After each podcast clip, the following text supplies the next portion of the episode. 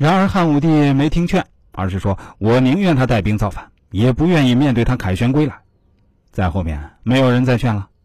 二师将军李广利、宰相刘屈毛被灭族，李广利果真带兵造反，留在了匈奴。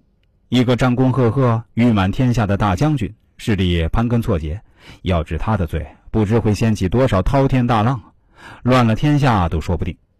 所以汉武帝宁愿他造反，也不愿意让他得胜归来。蝮蛇蛰手，壮士断腕。在古代，手被毒蛇咬了，果断明智的人会马上砍掉自己的手腕。否则，等毒液扩散，命都保不住。命没了，留着一只手还有什么意义呢？对于汉武帝而言，李广利、刘屈毛就是被毒蛇咬到的手，天下是他的命。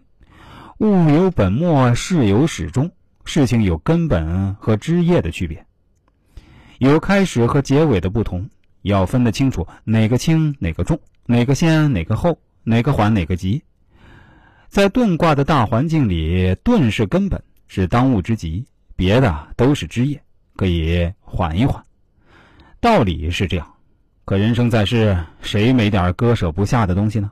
为外物所牵绊，不能洒脱自如，谁没有过呢？小时候啊，我们喜欢玩玩具，无论如何都不肯放手，沉溺其中。大一点儿我们舍得放下玩具了，却又放不下感情，痴迷在儿女情长中。抽烟的男人明明知道抽烟有害。却无论如何也戒不了。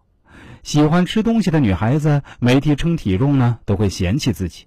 但是过后啊，看见美食，却又无论如何又不能控制自己的口腹之欲。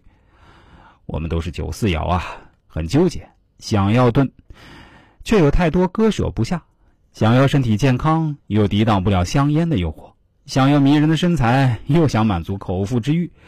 天底下哪有这样的好事？鱼和熊掌向来不能兼得。有舍才有得，小舍小得，大舍大得，不舍不得。只想得不肯舍，那是貔貅，是神兽，我们不行。所以啊，想要身体健康，就把烟给戒了；想要玲珑身段，就把嘴给管住。